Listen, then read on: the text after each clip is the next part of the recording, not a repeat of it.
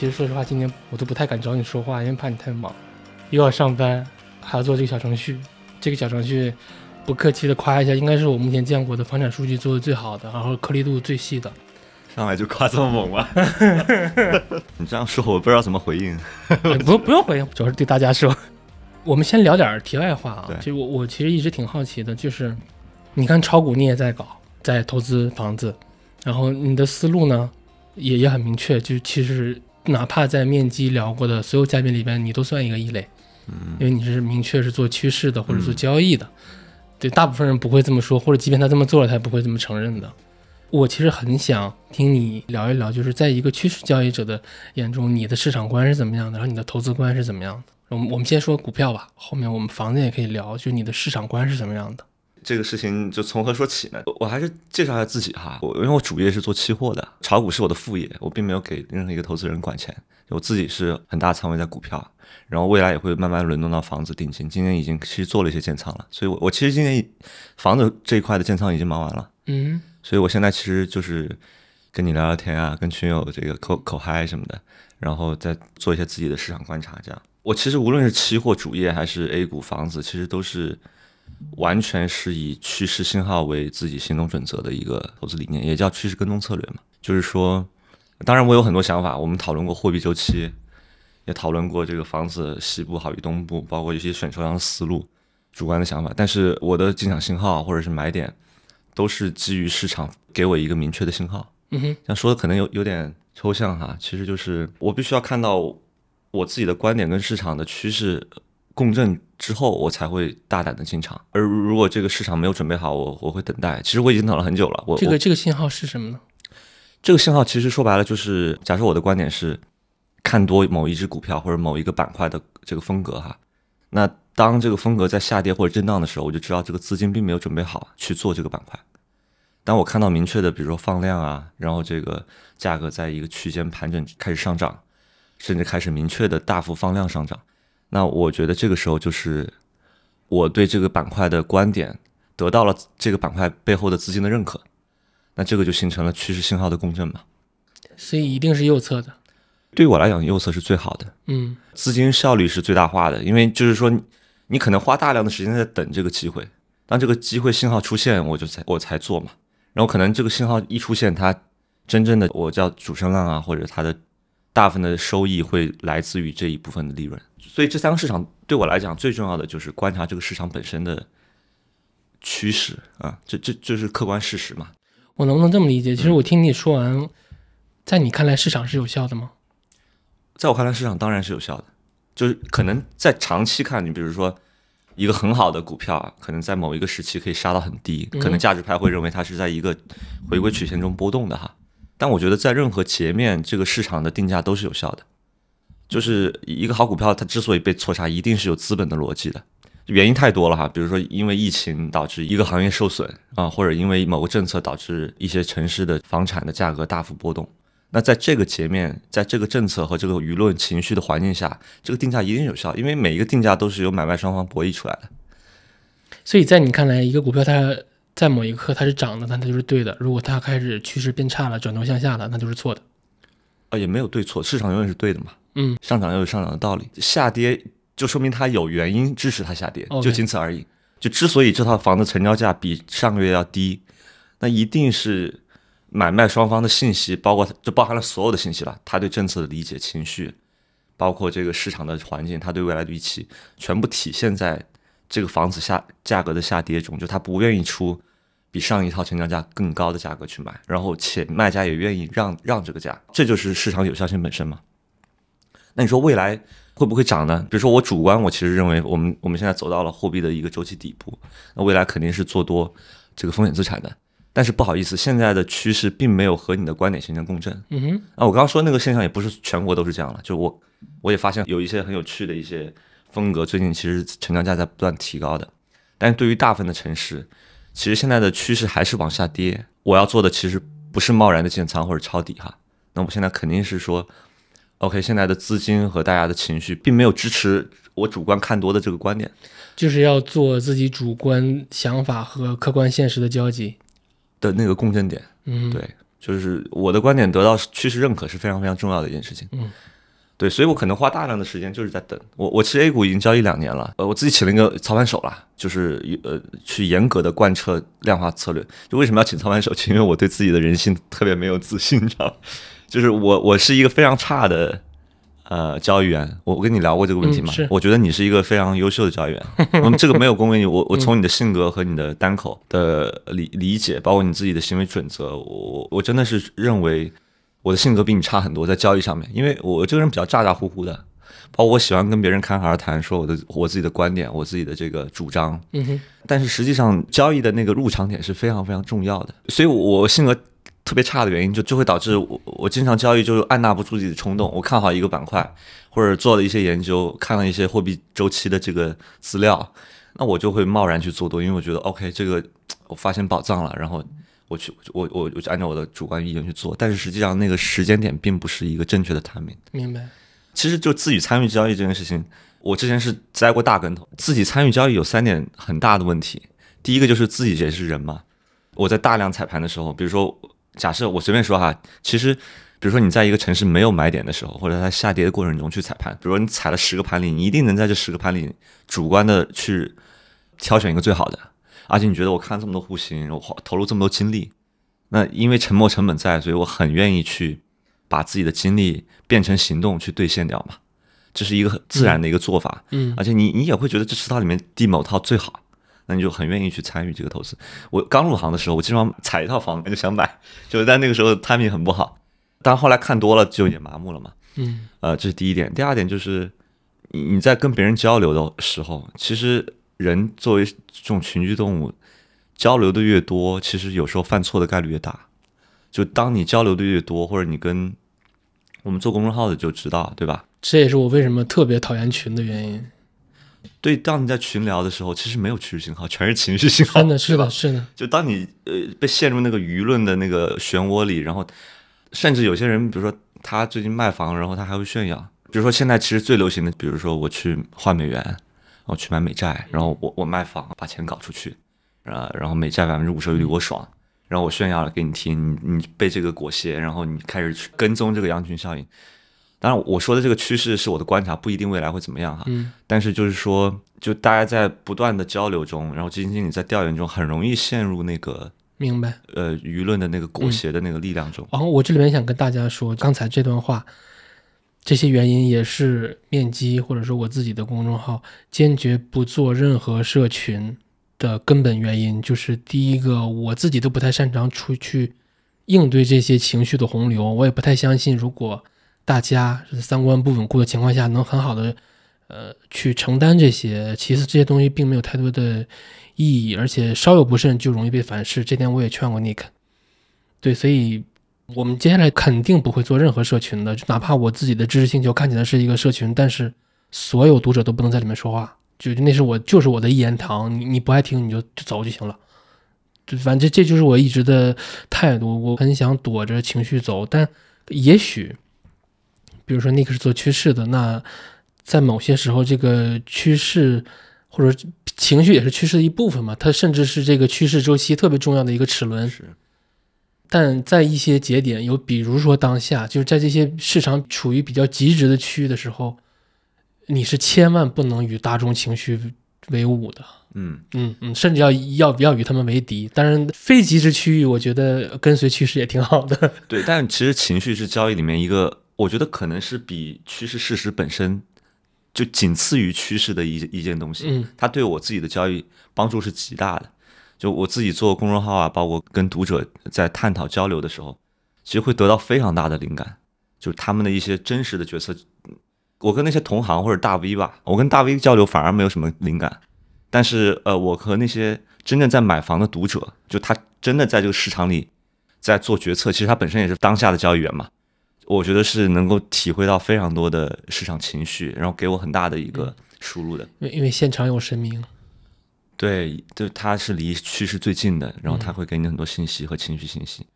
然后，但是就是唯一要注意的就是，即使有这个群聊在，我也不会让大家就是说一定要去 follow 我的观点，或者是我非常害怕就是大家去跟，就是你一定要怎么样。所以就是免责声明非常重要。就是我怎么怎么说的，我我也会怎么做啊，我怎么想怎么说，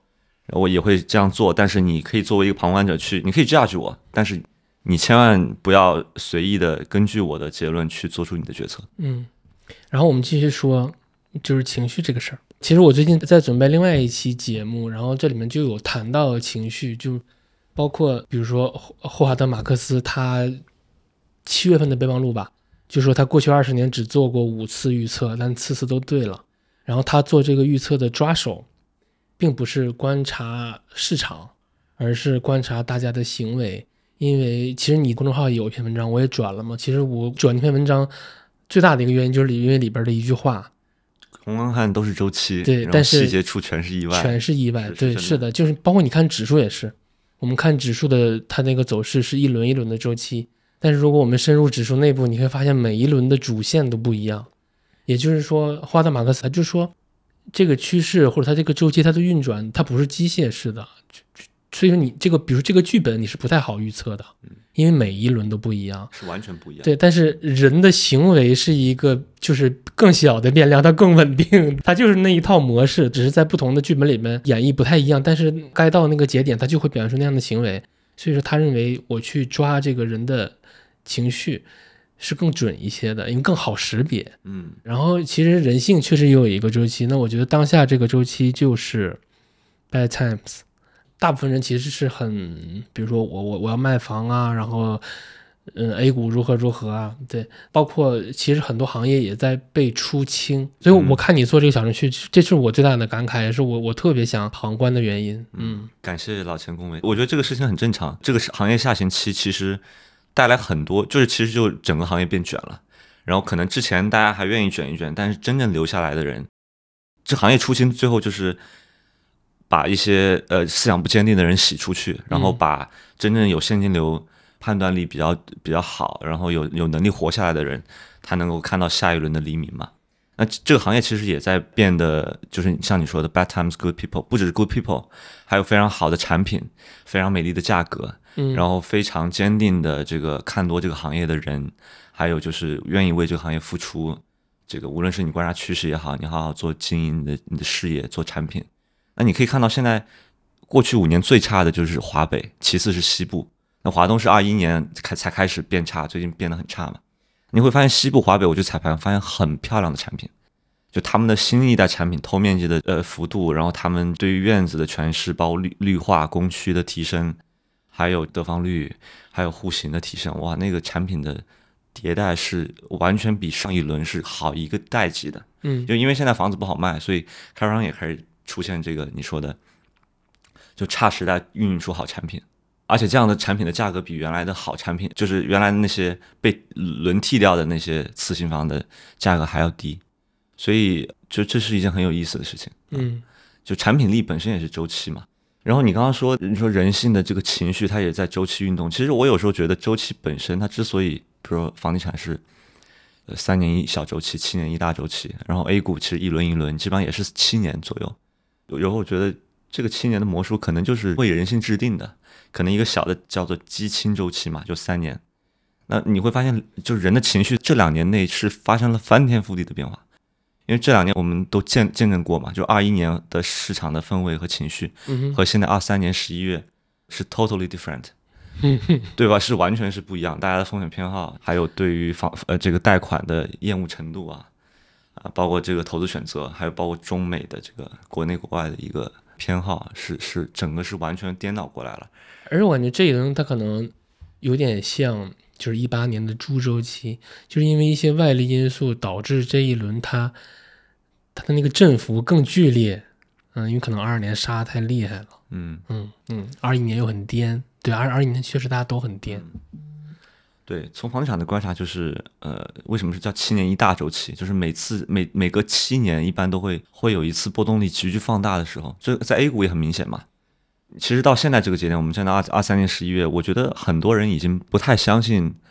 就已经觉得这一次有深刻的不一样，就是说这一次跟历史上所有的都不一样。你不能再说像一八年。说实话，我我也有一点这个感觉，就包括我那天我转那稿子，我自己起的标题，嗯，叫“经历底部方知恐怖”。就是我发现这一轮它有一点不太一样的点在于，以前大家可能会相信啊，这是一个周期，我扛过去就好了。嗯，但这次我能明显的感受到，就越来越多的人他开始在这一层下面叠加了一个长周期、长趋势的鬼故事。嗯，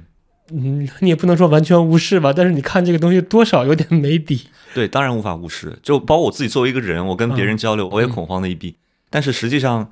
呃，如果就是回测周期的话，我觉得现在是完全不应该恐惧的，反而我是是在行为上，我当然我心里作为一个人，我很恐惧了。是的，是那的，在就包括在群里浸润哈，大家的情绪其实多多少少也会受影响。但是如果你坚持用量化的角度去看这个周期和趋势本身，其实我能感觉到接下来的一年可能会是一个就是波动率急剧放大，而且可能嗯出现一些至少七年没见过，可能甚至可能是十到二十年，嗯，甚至可能我这辈子都没见过的一些嗯。一些交易场景和一些风险资产变化机会。你看，无论看那个 M 一那张周期的图，嗯还是说现在都开始有大家在意淫会不会有限购政策的放开，嗯这些可能都是没见过的，至少我们是没见过的。对，其实认房不认贷已经突破了一四年的那个水平，对对它跟一四年已经不是一个表述了，相当于你在各个城市可以做首套按揭嘛。那这个其实已经力度算比较大了，嗯而且是也是至少七年没见过了。对，但这种情况还没有把楼市救起来。是的，那其实我们都很清楚，接下来一定还会有新的东西，对吧？我们不知道是什么，也不知道节奏是怎么样，但是我们都很清楚。那如果在现现在这个尺度下还没有把这个市场扭转，那接下来会发生的事情就可能会远远超出我们无论做研究的理解，还是我们经历过的事情。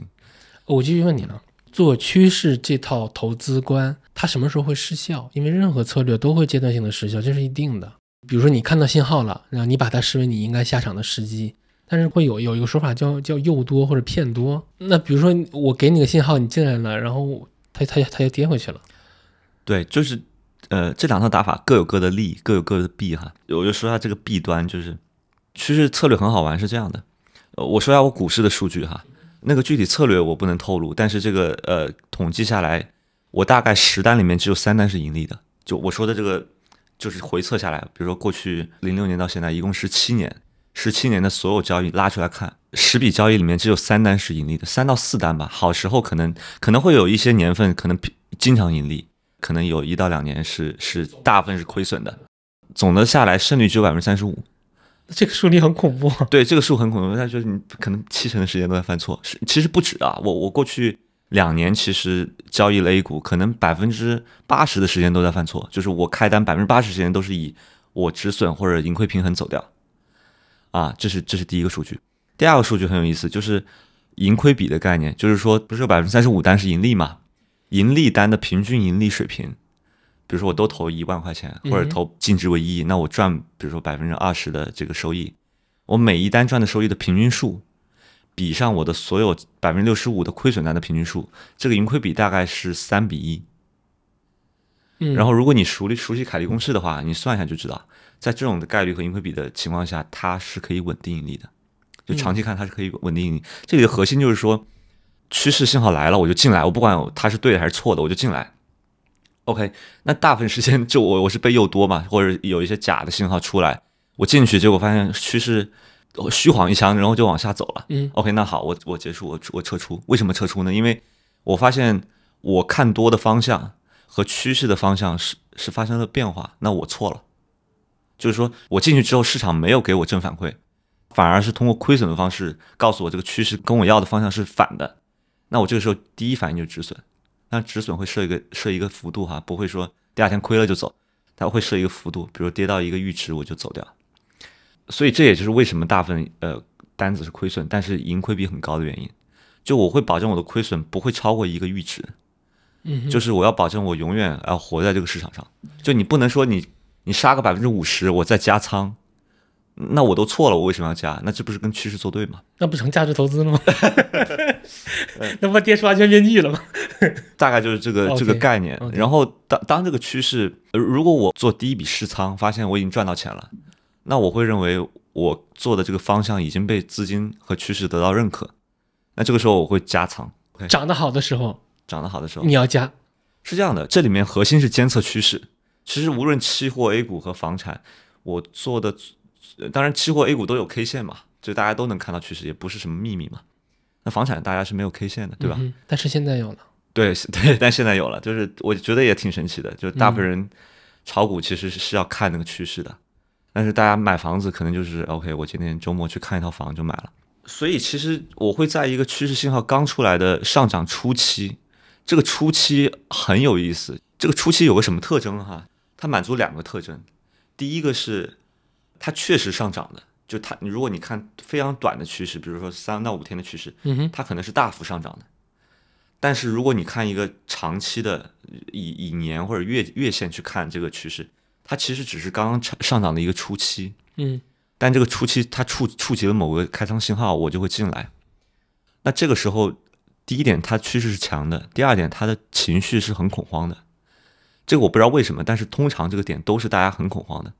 就虽然它在上涨，但是大家很恐慌。这种恐慌我后来理解为，就是因为这个票长期是不涨的，然后它涨到了这样的一个高位，大家会觉得，如果你用这个价格跟历史的一个区间价比，你它你会觉得这个价格过高了。因为大家的经验会会建立在过去一段时间的，就像房房地产，我们都是建立在过去两年全嗯哼，全国无差别下跌这个场景下的。所以当这个时候，如果如某一个房子开始涨了，甚至大幅上涨，可能涨个百分之十、二十，他反而觉得这是一个很好的反弹该出货的一个一个时机，因为他对这个事情没有信心了。对，所以就是我的开仓经常是那种短期趋势很强，但是实际上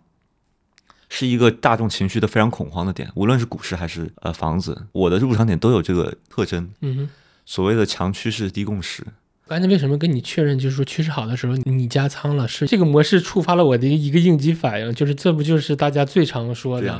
倒三角加仓，比如说这是是基金圈的或者是基民，这个东西他他特别熟悉，因为这是他亏大钱最主要的一个原因，就是倒三角加仓，然后结果为什么我说你是一个异类，嗯，就反倒到你你们这个流派里面，它倒是一个呃你应该去做的事儿，这个有句话叫做。呃，越赢越加，一把亏光，反正大概就是这种意思吧。就是你说的倒三角加仓，嗯对吧？但是这个核心是快，就是一定要够快。就是当趋势信号出来的时候，我加仓速度是非常快的。无论是买的速度还是割的速度都是对快，的，就是它的那个开仓信号的敏感度其实就是日级别的。对于股票，对于房子可能月级别。嗯哼，就是当这个趋势信号出来，其实第一时间介入，然后一旦看到了，比如说你要的信号、量价的信号，我就会继续把资金投入，不仅是投入这个品种，会投入这个品种相关的这个风格的所有的，比如说你看到银行开始涨了，比如我买了农业银行，那如果农业银行的趋势确实像我说的走出来了，那我会对整个这个银行板块嗯进行就是按它的节奏，按它的这个上涨节奏去做加仓，会对整个这个板块做更大的暴露。因为实际上我大部分时间都在等这个机会了，但是机会一旦出现，我就知道我要的那个极端的那个怎么讲呢？就是这种交易机会是很少的。对于一个板块来讲，可能就百分之十到二十的时间才会出现这样的行情。交易头寸被盈利验证了之后，那我第一要做的事情就是把更多的风险敞口给到这个品种，就是这个这个理念。那那持有多久呢？或者是那什么时候卖呢？持有多久也是完全按趋势来的，就有两种走的方式，一种是说这个趋势已经发散到后期，一般有两种特点，一般就是说，呃，量价都在放大，而且波动率在指数级的上升，呃，而且这种时候一般情绪都是非常亢奋的，不只是大家的情绪，就我自己买一些股票，我会。因为我性格很差嘛，我会炫耀，就我会在群里跟别人说：“你看我赚钱了。”然后，然后我我炫耀的多了，后来我发现我的那个反指就是特别明显，就我一炫耀它就跌。嗯，其实一个稳定的繁殖也是有价值的。对，我后来我发现，因为我性格差，我要利用好自己嘛。每次我炫耀之前，我先卖掉，然后我炫耀哦，这个特别的准。我跟你讲，上次我做这个事情，我就这样做的。当然，其实从量化的角度，其实不应该在最高点卖，最高点其实趋势还是往上走的，你你并没有被证伪。就是趋势不破，你不下，车。趋势不破，按理说是不下车的。但我性格实在是太有意思了，就是我的，嗯我基本上一炫耀就跌。嗯其实交易就不应该有这种性格，嗯就不应该证明自己。有句话叫做，就是你当你想证明自己的时候，你已经输了。有时候也会发现，你在特别愿意写公众号，或者特别愿意去宣传自己观点的时候，往往这个观点它就走到了顶端。嗯这也是一个很有意思的事情。而且我听起来感觉你们这套体系应该把自我降得特别特别特别低，因为一切都听一切都听趋势的。哎，我觉得这点我蛮佩服你的。啊其实我们录了两次播客了，之前，嗯今天是是第三次嘛。对，在之前两次我去看了那个时间窗，基本上都是房地产无人问津的时候，就并不是一个就是分享起来在心理上特别舒适的一个情绪的状态。第一次我们是在二月份入的，对吧？三月初发的。第二次是在大概六月还七月初，呃，那个时候发的。然后录完了之后，整个情绪就开始变得亢奋。我记得今年小阳春全国都开始反弹。七月二十四号，那个住建部的那个有一次对于房地产重大形势的一个一个很大的转变嘛，嗯，后来认房不认贷就出来，那个时候市场又亢奋了一把，呃，亢奋之后就很多大 V 啊也好，或者写写自媒体的就会出来宣扬自己的观点。那个时候其实我作为一个人，我也很希望说，OK，呃，想炫耀嘛，哎，你看我对吧？因为我们都知道那时候是一个自己的观点很容易被接受的时候，嗯呃，但是反过头我们去看那些时间点，都是蛮危险的，就是说他们都是一个局部的一个反弹点。但我对未来还是非常乐观的，嗯，但是现在又回到了一个，就是我们现在播录播课的此时此刻，对，又回到了一个大家很差。上海的现在的趋势也很差。就是我不只是趋势差，就情绪已经到了一种，就甚至不是说买房是韭菜的，就是有点像聊房子是傻子，就已经到了一种听你聊房子我退群，我不跟你聊了，大概是这样。然后你这个时候愿意去做一期跟房子有关的播我，无所谓，你才是有有有勇气的。没有我也无所谓，因为我其实知行合一，我觉得做倒是没有太难，但是呃做也蛮难的啦，就是要违抗那个情绪的这个洪流。但是你要跟别人讲，你在这个时候看好房子，而且要抓着别人说，我告诉你现在是机会，这件事情本身是很难的。我我们做一个约定吧，其实我自己也有这个想法，就是我希望我们能在整个，比如说这一轮周期的不同的节点，我们会去录节目，然后再留下一份此时此刻自己的想法，然后对市场的观察，对我觉得这个特别有意思。然后我我会把它做成一个系列，嗯嗯。为什么说这套东西呢？或者我们去聊小程序那部分，你也要去详细的解释你对那几个就是温度的定性，其实它就是对不同趋趋势阶段的描述。对，它是趋势信号的一种。嗯，那我们开开始聊小程序。好呀，就这个小程序它背后的数据和这些趋势系统，嗯，其实我我已经用了两年了，就是我其实在两年前就投入了一笔钱去买那个数据，当然没有把它上线，之前都是我自己本地电脑去做趋势，去写编程算法，嗯把这个趋势量化出来，来指导自己投资嘛。然后呃，用这个来观察周期和各个城市趋势谁强谁弱，然后以及发现未来哪些是领涨的一些风格。因为去去年疫情被封锁在上海，呃，今年就踩踩了很多盘，然后踩盘过程中就觉得这一套趋势结合踩盘的实际体验，对于我来讲是比较高频的，是是一个我非常非常需要的一个趋势系统可以查，所以我就说这个能不能上线，就是能不能在 A P P 上能够自由的查到，这样对我踩盘是一个帮助。然后后来觉得呃 OK，干脆开放给呃所有人共享好了，因为这个事情本身。也是一个客观事实嘛，它没有我的观点，它也不需要被证伪或者验证，它就是本身客观的趋势事实。那我在交易的时候会会去参考和按照这个趋势去做。一共覆盖了多少个城市？呃，覆盖了一百多个城市吧，一百多个大城市、小城市嗯，啊、基本上主要城市都有。城市的下一档是什么？它是对城市、行政区、板块、小区这个级别。其实未来我们还会做到小区的更深层次的一个颗粒度。就整个系统，我是花了很大的时间去打磨的，就是它的呃数据清洗和那个算法是我力求准确的，尤其是趋势，因为现在有很多指数嘛，就是说这个指数的要义其实有两点，就第一个是要绝对的准确，它不会受成交结构的影响，不会因为比如说这个月呃这个城市好成交了几套和市中心的豪宅，就把指数拉高。那它一定要做结构化处理和统计学上的一些重复呃重复统计法、啊，就是你要洗数据，不仅仅是洗数据啊，就一方面你要把很多脏数据洗掉，这个脏怎么定义？就是不好的数据就脏？就是说一些异常值，其实我我昨天还是前天有点被吓到，嗯就是说我们数据已经有五千万行了，嗯，然后已经跑不动了，需要升级服务器。对，原来我自己用就不需要占那么多 CPU 和服务器嘛，嗯那现在因为上线了，展示量很大，然后你还要做到这个交互的顺顺顺滑，它的那个前端的显示，我我其实不太懂啊，因为是我我请请一个合伙人开发的，嗯，这就很烧 CPU 和服务器。嗯啊，所以是需要再投入一些预算进来。那这个预算跟交易比也不算什么大事了。我是希望做一个相对准确的趋势系统，可以清楚的看到每一个颗粒度的趋势指标，就什么时候趋势变热。是这样啊，说一下这个数据结构，有大概一百个城市，每个城市可能十个行政区左右，行政区里面可能每个行政区有十到二十个板块，每个板块里面有呃五十到几百个小区哈，嗯呃，全国大概可能呃数十万个小区，然后每一个小区它每一周都会有一个指数，就是这个趋势强度、温度，还有这个涨幅，还有价格，所以它是一个一个巨大的就是时间乘空间的一个一个一个列表。就是横向和纵向都所以，覆盖。我我觉得就是五千万行，我我倒没有什么概念啊，但我觉得这应该不难理解，嗯，就是它数据点阵是很大的。你看，其实一一到指数级就超越就是人的直觉能感受的范围了。对，但但是我我必须得说一下，就是你纵向的，就是历史的那个走势，目前还没办法呈现出来，但这个会呈现的，对吗？这走势会做出来了。嗯嗯。然后接下来我们系统性的给大家说一个语音版的小程序的说明书。嗯，好。我我觉得介绍整个使用之之前，我必须要非常强调，呃，这个小程序它力求呃描摹整个准确的趋势，然后它里面有大量的呃趋势指标，还有温度、强度这些，还有很多标签，这些标签也都是从趋势这个数据里面准确计算出来的。但是有两点要强调，就是说，第一个是这个小程序确实有很强的门槛，这个门槛就是你要花一定量的时间和成本去了解这个指标的准确含义。第二点就是这个模式跟我的模式是高度相关的。我说下我的模式哈，就我的模式是视野是全国范围，在多个城市做市场观察，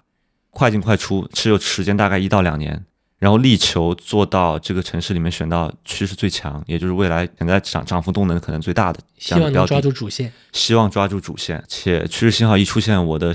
建仓速度是比较快的，而且我是一个趋势右侧交易，不鼓励左左侧去越跌越买或者抄底或者逃损，这都不是我的模式，所以必须要把这句话放在前面，就是说这是一个非常非常小众，但是是我自己在践行的一套模式。这个理解这个小程序会有一定的成本，但是一旦你理解，使用会变得非常的顺畅，然后会让你对整个全局市场在发生什么，资金在博弈什么，及哪些风格正在走出来，哪些风格在跌下去，这些你都会有一个很快的理解，大概是这样。我再追问一下，我理解就是这个小程序，其实它最主要的是来服务于你的，你是它最重要的用户。但是对其他普通用户来说，或者即便熟悉你这套体系，它也不一定按照你这个做。那这个小程序它的价值是什么？我我觉得它还是描绘真实市场在发生什么的一个工具，你可以理解为同花顺吧。要这蛮有意思的嘛，就是有个上证指数大盘对吧？就全国指数，然后底下有各个板块，就各个城市，然后每个小区是一个你可以交易的标的。这个小区你要买多久？要左侧抄底，还是越跌越买，还是喜欢右侧建仓，还是跟我用一样的信号去交易？这完全是你的自己的决策嘛。小程序会把这个小区它的状态，比如说它是热的还是冷的，明确的告诉你。对，以及它目前所处的历史的一个位置。嗯其实这就是温度的指标哈，然后它跟其他小区的强弱，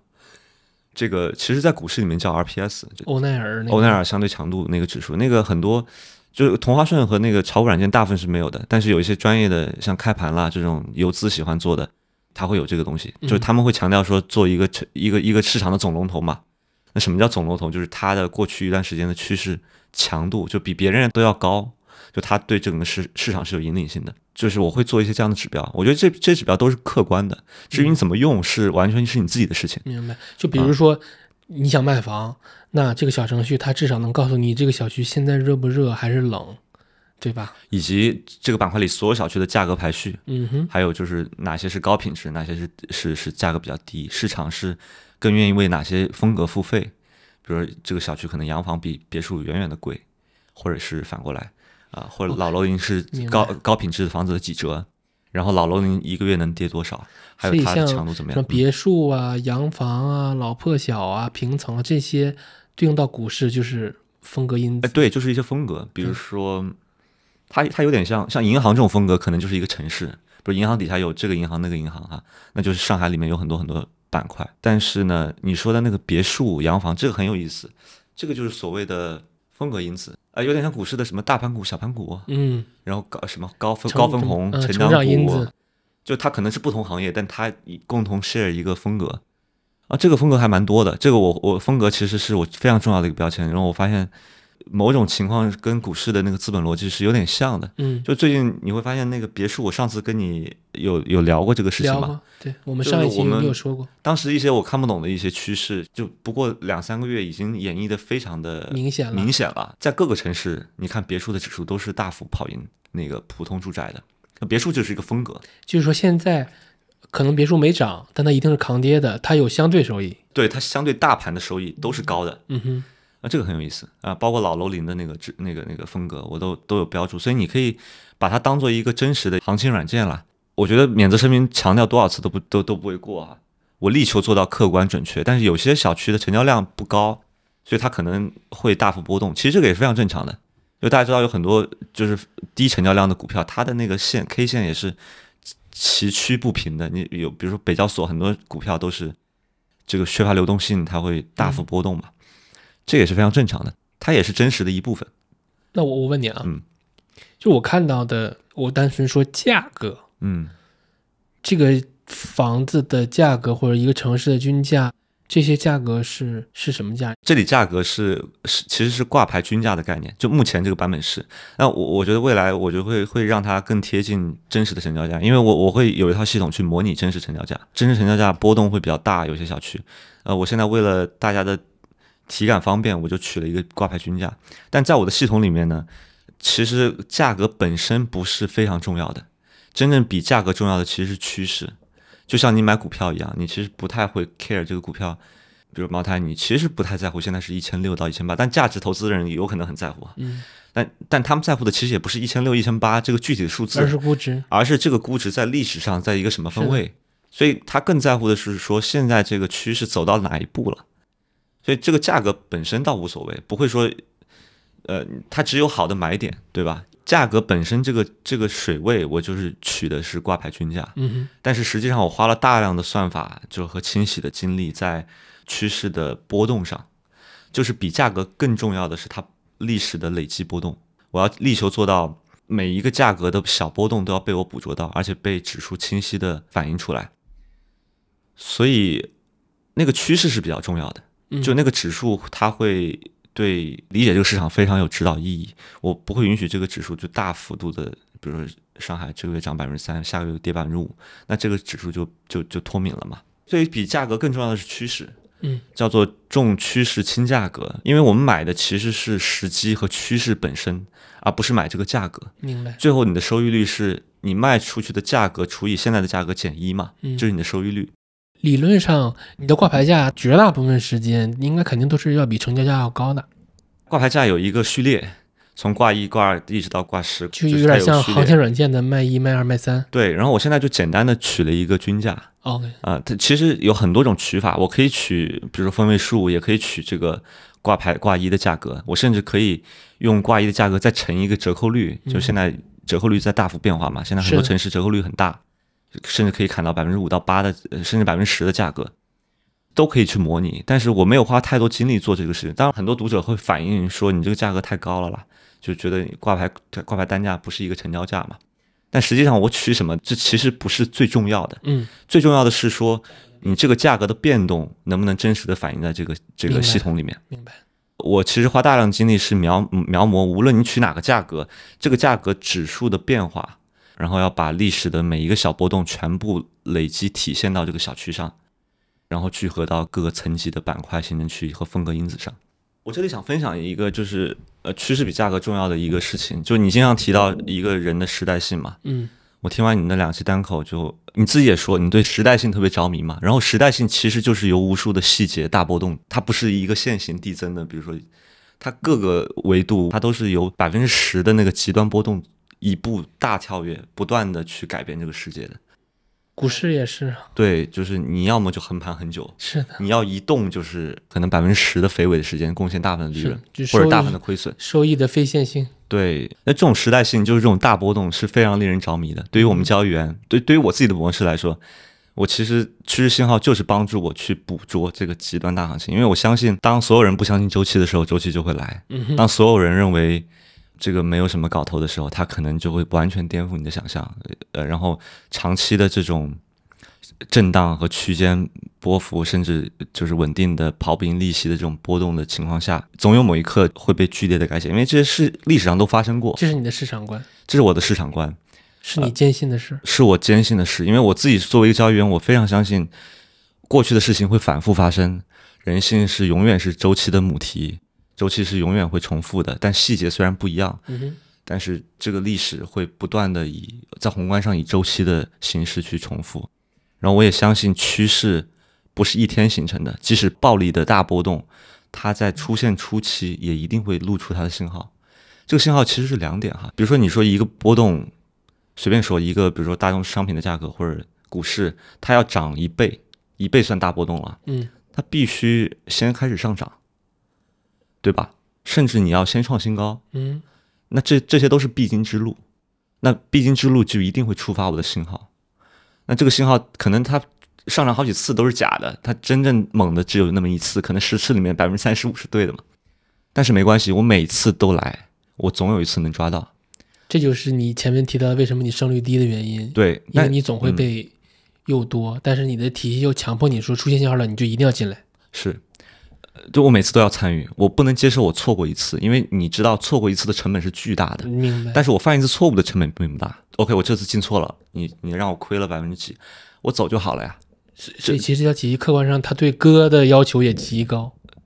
对于人性的要求确实很高，我说实话，我做不到这件事情，嗯所以我直接把自己的交易全禁止掉。说起来有点好笑哈，我不不不敢碰自己的股票账户，我我我我有一个非常。也不讲非常不错吧，但我自己觉得可以是是能能拿达到我满意的回测曲线的一个量化策略。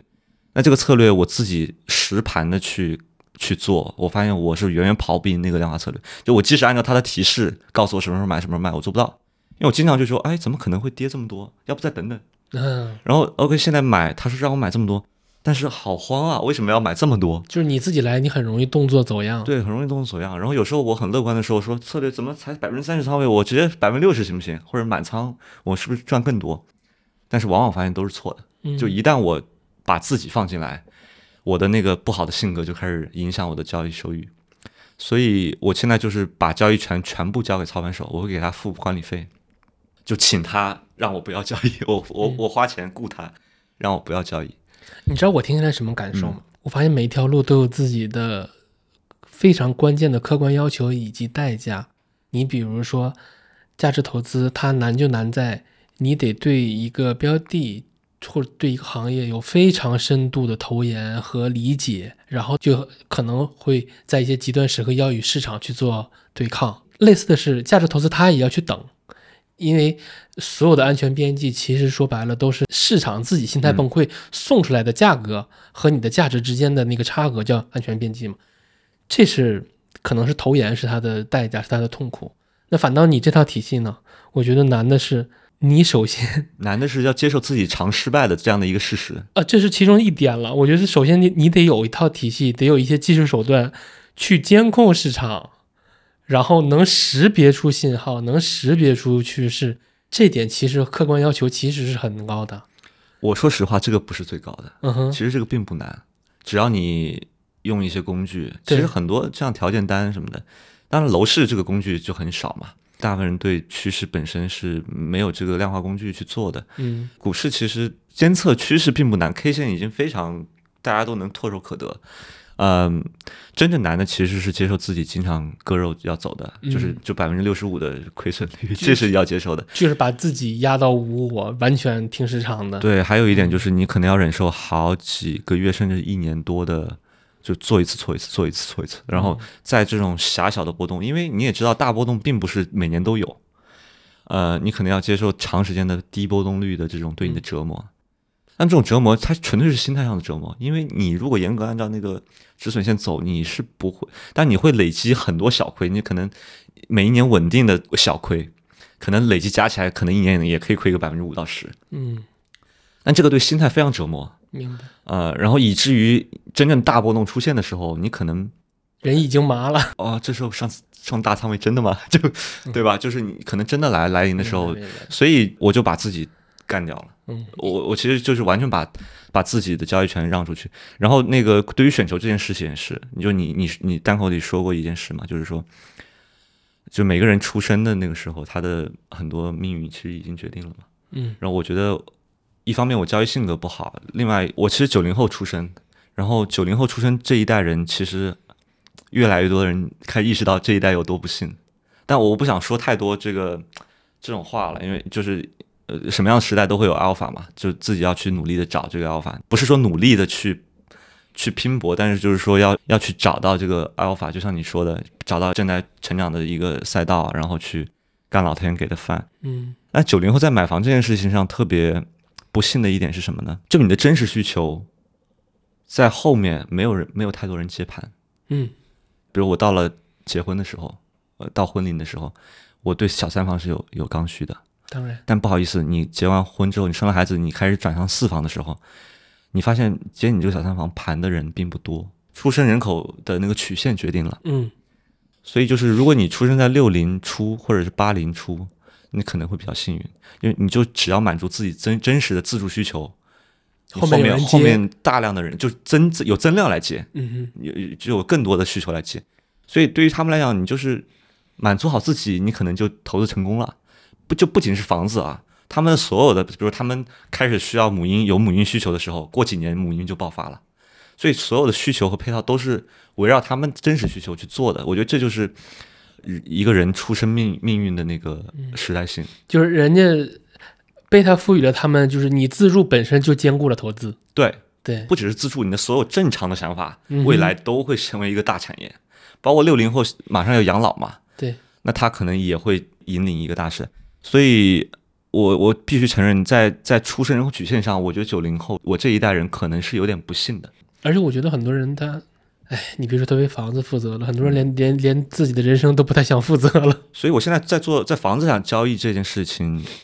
就也会经常有点呃自我怀疑吗自自我怀疑，就是说我确实在生活上有一些需求，对对，我对房子有些需求，但是我有时候觉得这种需求，经常我看到我的需求跟趋势是反着来的。就是现在在上海，我恰好需要一个三房，但上海的三房现在是滑落最快的，反而大平层和别墅的需求是在变多的。你也可以理解，现在八零后在生二胎，然后六零后在养老，那别墅和大平层其实都是为了这两群人去准备的。所以就是很多我自己的真实需求，有时候在投资上是要反掉自己的。然后我现在做的事情就是经常去采访我的我的母亲，说你的需求是什么？就六零年代初的那个时候生人是一个比较幸运的一代，我觉得。所以我我其实，在房地产的选筹权，我也经常把这个让渡给我的家人。就是希望用他们的审美来帮你做决策。对，也相当于部分的限制了自己的交易吧。嗯但是择时和选城是我也是听趋势的啊，这个我有我有一定的那个决策权。但是买什么样的房子，我会经常参考他们的意见。是这样，就比如说，因为我们这个节目是发在小宇宙的嘛，嗯小宇宙的特点是什么？特别强调关照自我、关照内心，而且这个趋势在疫情期间是被快速放大的。但是在你们这个体系或在你们这个行里边，夸一个人应该是这么夸：就这个人不像人，这个人像机器才是最好的。对，我我昨天看老子的《道德经》，就整个人被深深的感动和震撼。我觉得老子是非常非常，他讲那个道就是顺势，道是不可改变的，就你不要努力去改变世界，世界有自己的运行的规则，你只要顺顺应它，观察它和顺应它，就达到一种无为的状态，就是把自己完全空杯掉，最后就是啥观点没有，趋势来了就干，错了就走，盈利了就加仓猛干，可能真的是嗯，就就是趋势跟踪策略的一个精髓吧。但这种还是听上去挺消极的哈，但是确实是把自己放在一个没有，无知每个人都的状态有自己的世界观嘛。包括我第一次看到，就是你们这派流流行的居然是倒三角加仓法。居然是追涨杀跌是吧？但是真的就是呃你这么搞的话，就是割的那一步真的太太关键了，对吧？如果你倒三角加仓，然后死扛不认错，那就完了，因为你的仓位已经很大了。嗯嗯，那好，我们拉回到小程序，因为我昨天晚上就手机开着那个会议，戴着耳机在打包行李，然后这边开着电脑，然后我想到什么我就记到 Flomo 里边。然后昨天晚上我听的时候，其实很受就很有收获的。感谢感谢。嗯嗯那很多人评价都是说这个事情，这个小程序有一种怎么讲呢？就是就是颠覆认知的感觉。嗯对，但是我不知道对他是好事还是坏事，因为我觉得就是学一套策略，确实要学一整套，嗯，就千万不要，比如说你你现在站到二三年，就越来越多人开始，其实止损现在开始变成显学了，就大家越来越意识到，OK，房子不是永远涨的，该止损其实要止损，嗯但是你不能在这个时候去，OK，我信奉止损，然后在高点的时候我要长持价值，那就是你要么就学整套，因为在我的体系里面，呃，二一年年底到二零二二零二二年年初，其实大部分城市就止损掉了。啊，那个时候我止损的时候，我觉得哦，南京还要止损，不用吧？这么好的城市，为什么要卖出呢？嗯就那个时候，我趋势信号，我记得在公众号也也发过，就是说南京出了一个趋势反转的一个卖点信号。我当时觉得南京 没有什么泡沫，我其实这一轮的跌幅也也远远超过我的想象。呃，所以就是是常在市场浸润里面的人，其实真的是这种呃交易员，我也认识好多哈。就他们其实大部分人都真的是没有自己的观点的，因为被市场已经干的没脾气了。，OK。因为细节处全是意外，就自己在所以我那个状态是一次一次被按在地上摩擦磨出来的。我我一会儿会跟你汇报，就是现在的一些流行的风格，嗯你会发现，当时我其实去年提出，比如说西部好于华东，呃，我都觉得已经很很反常识很反常识了。但我发现这是现在所有风格里面最正常的一个趋势，就最能够被理解的一个趋势啊。所以就是那这些东西确实展示出来了，你自己信不信了？呃，没有信不信，它是事实，嗯没有什么信不信，就你信或不信，它都是事实，只是说你要不要去根据这个嗯趋势去做你的交易，这是不是你的策略？然后我沿着你刚才说的，就是你学一个体系，你要学全套。如果你接触到了一个新的体系，你不要妄图说把它融合到我现有体系里边，做出来一个更完备的一个万能公式、万能策略。我我现在特别不相信这种逻辑，不相信这种叙事。真实世界给我的反馈就是，任何一条路它都有代价，都有代价你你你一定要挨那个顿打，你不要去融合，不可能的。你要不然你就别信，当的是放屁。你要真的想学好，那以后完全按它来，然后该承担的代价你要去承担。你要说啊，我能躲，不好意思，我这个年纪我不信了。嗯我我我也是不相信的，这个叫炼丹嘛，我们这个行业也叫炼丹师。丹就是那个仙丹，就是一个万能的一个好策略，就每年都能赚钱每年最好是每年稳定百分之二十什么，然后这个这个下铺有这种灵丹妙药吗？还还真有，但是不，大部分人是接受不哦。嗯，他是那种做事的高频策略了，但他那个对算算力和就是门槛太高，交易速度都有很高的要求了，那个注定是一个很小容量的策略。但是对于这种就是我们普通的这种交易交易策略，其实是没有的，在任何大类里，你就是像你说的，一定会有代价，嗯，所以要学就学一整套，就是而且要把自己清掉，去去信，就是真的，因为我我相信面积的很多听众，可能之前我自己采访的偏价值的、偏基本面的要要多一些，我我觉得他们都很好，嗯，但面积不想为任何一种策略做背书，只想展示策略的多样性。但是我想告诉大家，如果你要选的时候，不要妄图去融合，你有点过于高估自己了。对。然后怎么讲？有句话叫“亏损让我们相遇”嘛，就这个策略里，就深信这个策略的人，甚至对这个策略有信仰、有有思想刚硬的人，你都不用开口，我就知道你肯定经历过大亏，就所以叫嗯 就所以叫亏损让我们相遇。呃，很多事情怎么讲，人教人教不会，事教人，什么这个很深刻了。我我我讲一下这个小程序的两两个很重要的指标哈。嗯，就首先这个小程序是解决所有选筹问题的，选筹就包括选时、选城市、选板块、选项目。因为你其实你你做出一笔交易呢，你包含了四个问题，就其实你表面上你只是买买入一个房子，其实包含了四个关键性的议题。一个买入后面有四层考量，对，其实你做了四次决策，你可能自己没有意识到。比如说你今天去买套房子，你其实一第一个问题就是你要不要今天买？就今天是一次择择时，会不会明年的，比如明年二月份买会不会更好，或者明后后年买会不会更好？这是第一个问题，就对于时机的考虑。把这个问题上升一下，它背后是一个你现在对贝塔的判断。对，是的，因为我做过回测，你你也是有贝塔的图的嘛？对，就贝塔是解决这个问题的。我们说那个贝塔是全国的贝塔。对，那个贝塔是全国的。然后，嗯，呃，其实趋势温度也是解决这个问题的，后面会说啊。嗯第二个就是我要买这个城市嘛，但这对于投资者是是一个好问题，但大部分自助的就是说我肯定是买这个城市，但这确实也是一个命题。你为什么要买上海而不选南京？呃，为什么不选呃选华华东不选西部？这也是一个很重要的问题。第三个就是这个城市里面一定要买这个板块嘛。第四个就是这个板块这么多小区，一定要一要一定要选这个项目嘛。所以你其实做了四四四层决策。我为什么拆分成这四层呢？因为我对每一层级的收益来源都做了回测，就你百分之五十的呃收益的来源是时机，这个跟我们对人生的那个理解也很像，是是第一个是是第一个时机，是第一个问题，是第一个问题。就其实你决定买房的那一刻，就那个时机，你选择几月几号买这个房子，它的出生年月日已经决定了你百分之五十的收益生率和来源。嗯啊，这个这个是高到离谱的，这跟那个一命二运三风水很像。相当于说，嗯，贝塔决定了你的赚钱难易程度。对，对就你刚才也说，每个人都可以找找自己的阿尔法，但问题是，你在一个下行的贝塔里边挖阿尔法肯定是累的。对你比如说二零二零一五年你买上海，你其实我且不说你买什么小区，我知道你一定是赚钱的，嗯因为接下来一五一六是一个波动率极大的一个大行情。那如果你在一七年买上海，我大概知道，我不知道你的具体收益是百分之多少，但是你大概率是一个横盘的，嗯你可能涨一点或者亏一点都有可能。那如果你是二一年买上海，那我大概就知道，呃，当然也也区分你是买新房打新还是买二手房，嗯那我大概就知道你的胜率，呃，你你大概率现在到目前为止是亏钱的，未来能不能赚钱不知道。所以老股民一般就问什么时候入市嘛。对，所以 就是问你就报身份证号，呃，就报时出生年月日，其实就大概知道你的经历。所以我现在蛮蛮信算命这件事情的。与与则是这么重要，对，因为原来我自己有一个公式，嗯就是城市乘以括号，比如商圈儿，然后板块儿，然后小区、房源、贷款方式，那这些都是加法。对，这些都加法。然后城市是乘法，所以我给了城市最大的权重。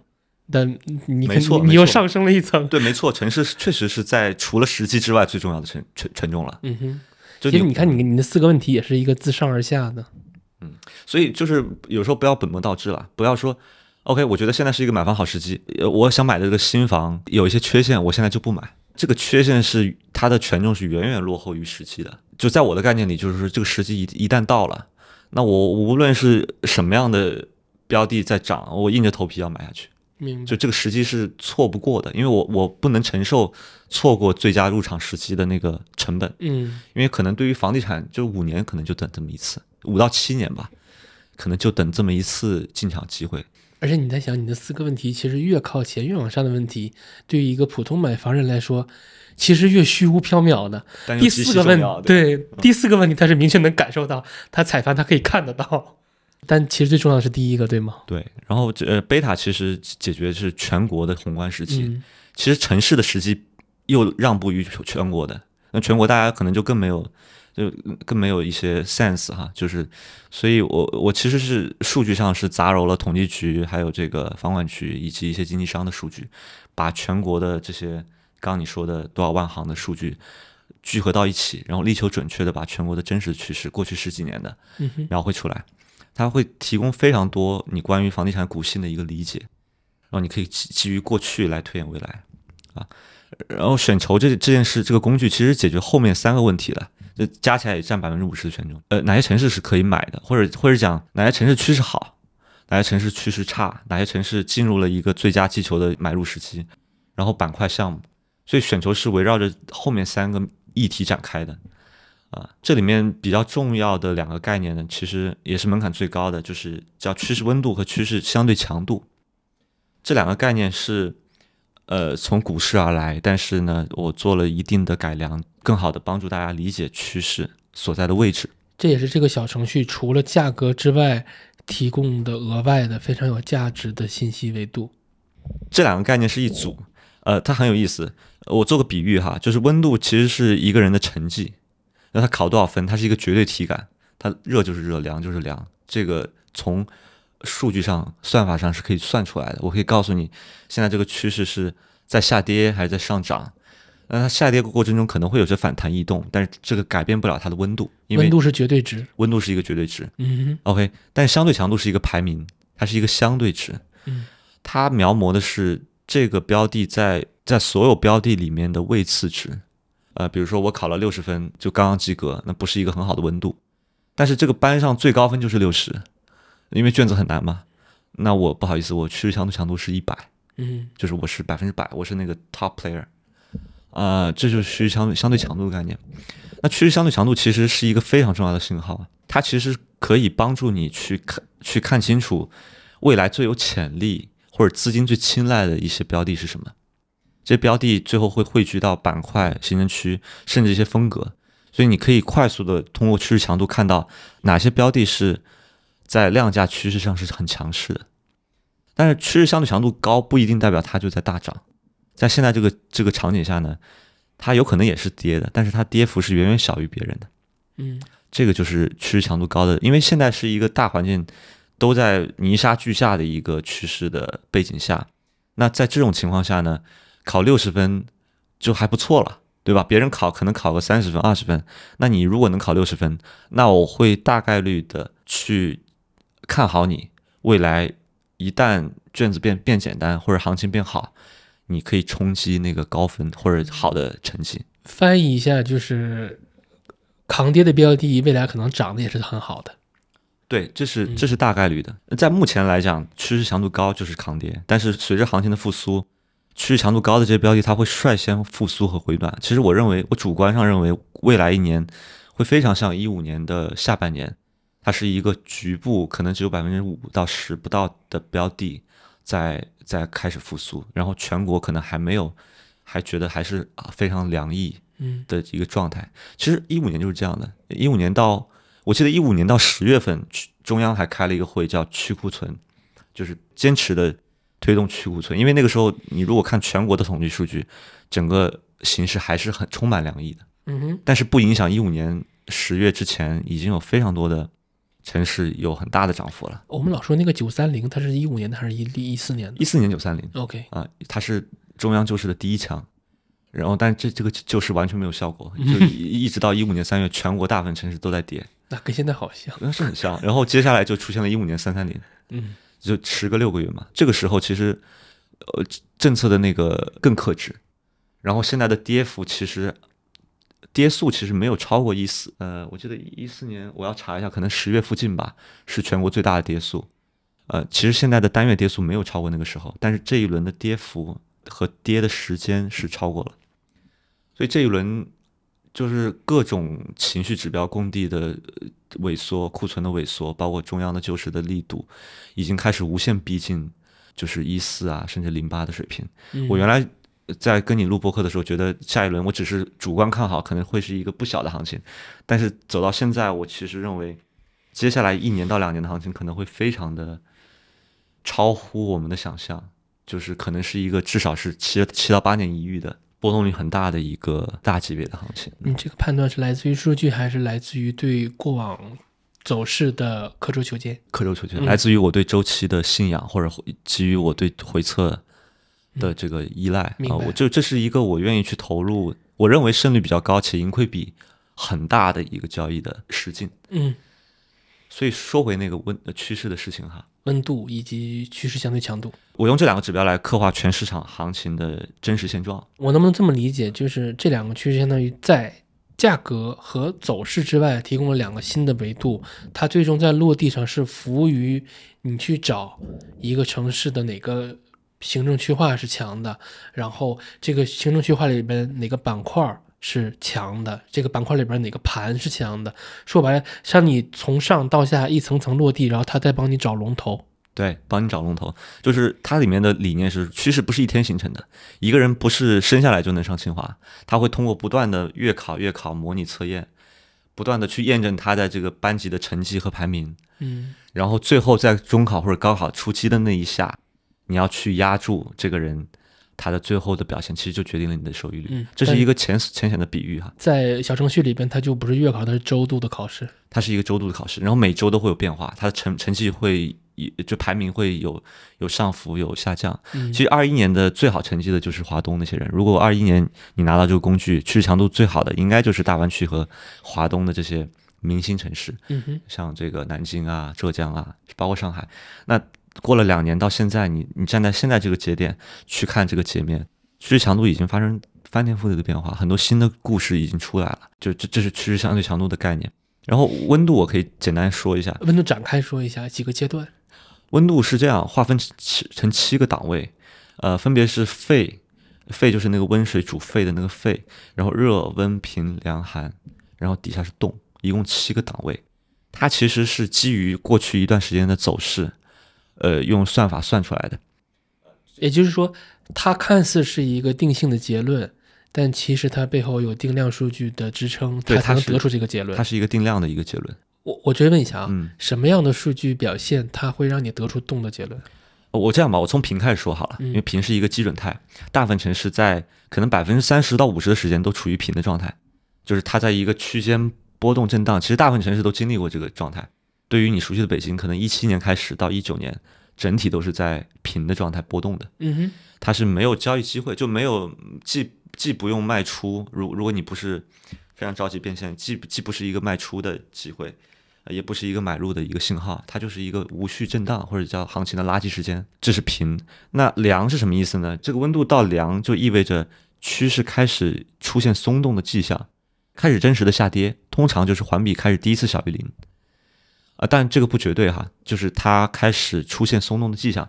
凉其实就是一次危险信号，对于做交易的人来说，就要开始密切关注是否要卖出或者止损。就是环比首次跌到了一个跌了一个阈值，你把它记为凉了。对啊，开始松动，然后有跌的迹象，嗯，就会开始被标记为凉。因为微可能微跌还属于平的那个阶段。对，你比如说你跌一个月就这个这个就不是很严重嘛。那如果你跌幅开始超过一定的阈值，或者呃跌到了一个比较危险的一个接近一个危险的区域，那这个时候我会把它标记为凉。那它其实是一个警示，是一个危险信号，它不一定意味着一定就是趋势走坏了要走掉，它只是一个警示，它是一个危险信号，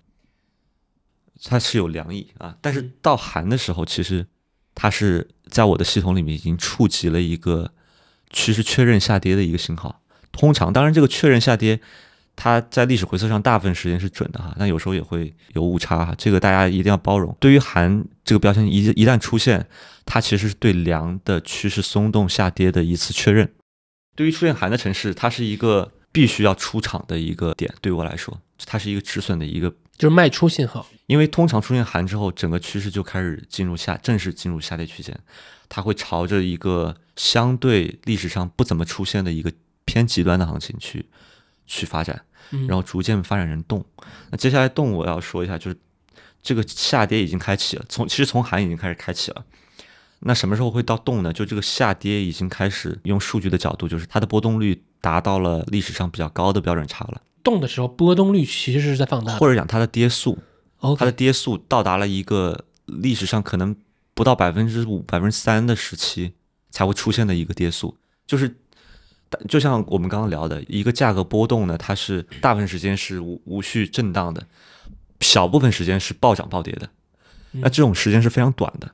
但是这这么短的时间，它其实会严重影响你的持有心态，就杀的很厉害呃，杀的很厉害或者涨得很厉害。所以其实动就是废的反面。对，动其实是那个跌的最快的那个时候，OK，出现动，其实意味着两点。第一个是这个寒的这个趋势下跌已经开始进入到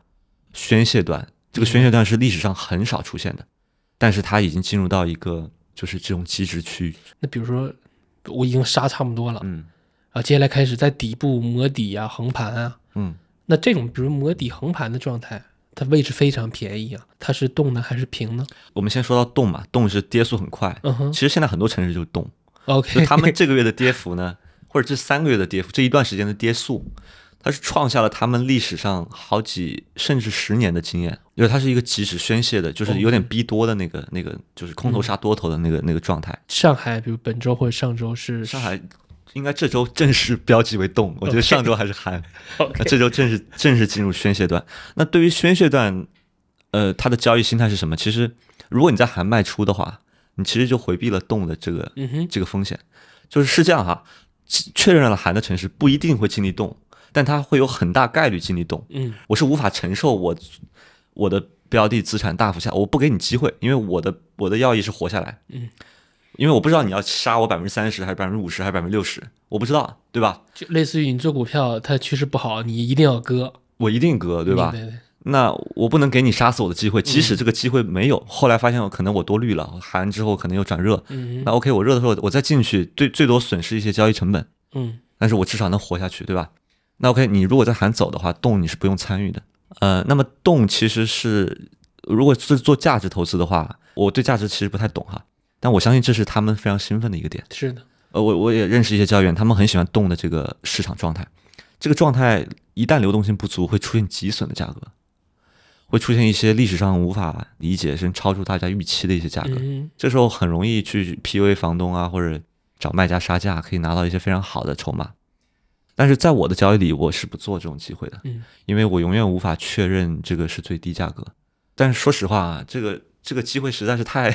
有时候也会让我很兴奋，在人性上。呃，我我今年其实也做了一套这样的这样的房子，嗯嗯，这是动，动刷，所以所以动其实对于有些交易者他是很喜欢去交易的，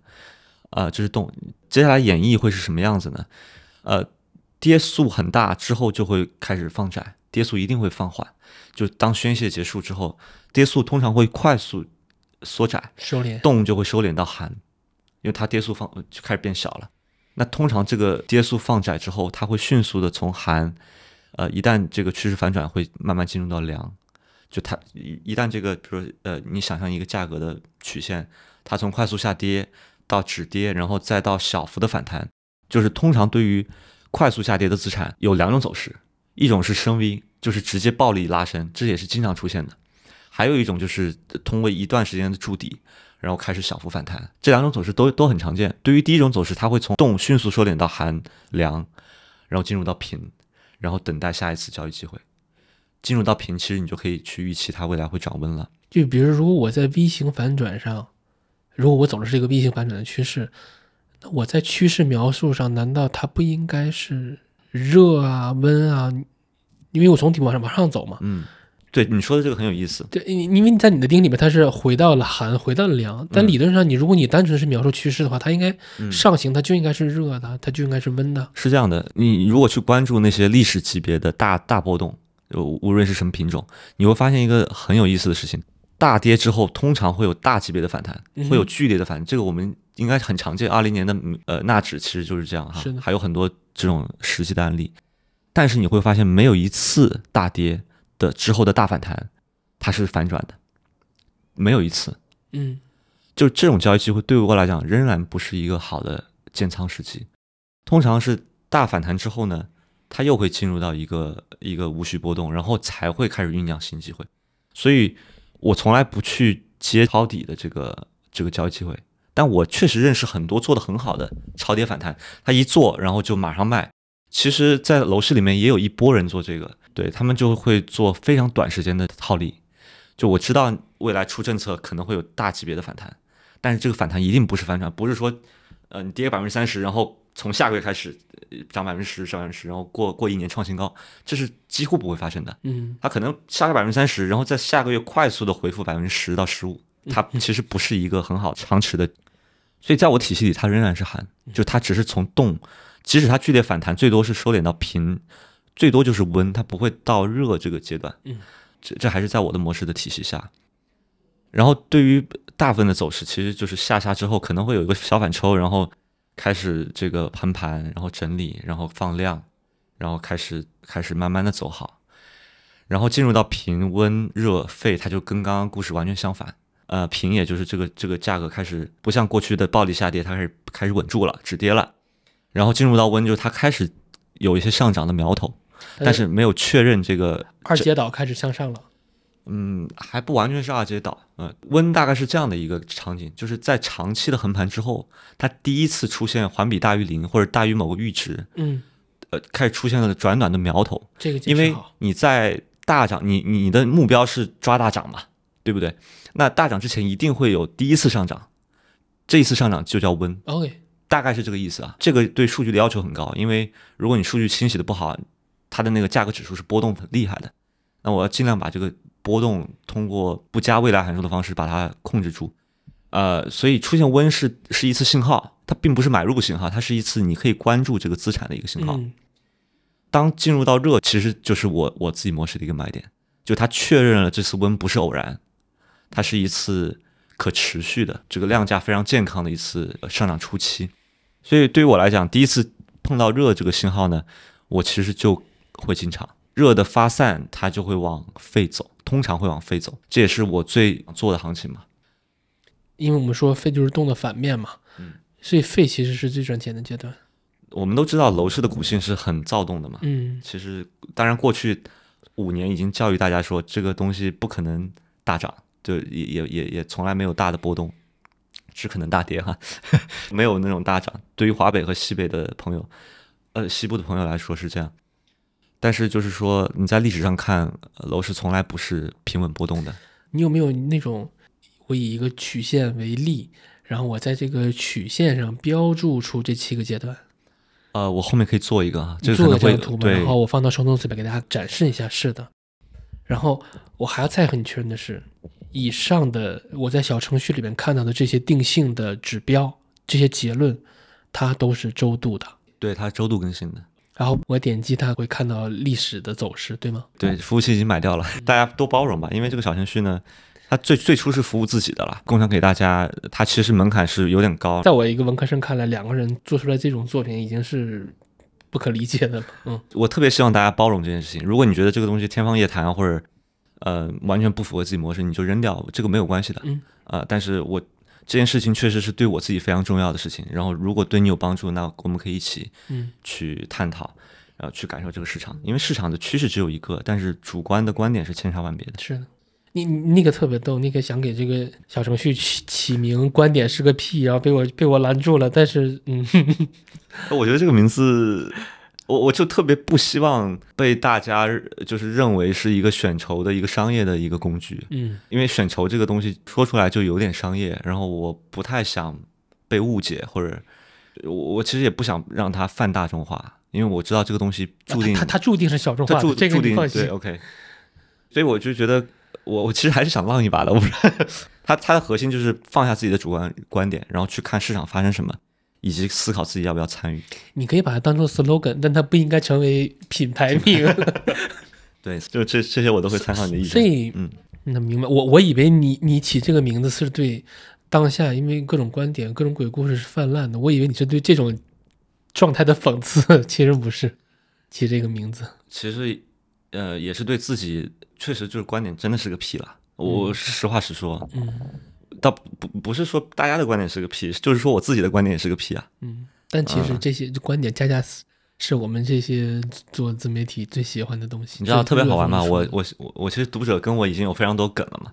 呃，我写公众号有次我就是公开过自己写公众号的逻辑，我先去看趋势，然后比如说我看到别墅特别强，我就说别墅可能是未来呃一轮新行情的主线，主线就是说可能是领涨的标的，然后我就开始编原因了。就就是你知道原因一点都不重要，你知道吗？就是当你看到，就是因为趋势是是事实嘛，它确实已经跑赢了大部分的普普通住宅。那其实你已经知道它的强度已经被资金认可了，它现在很多城市的别墅业态已经到了那个温和热的阶段，所以你下这个结论其实是很舒服的，没有什么。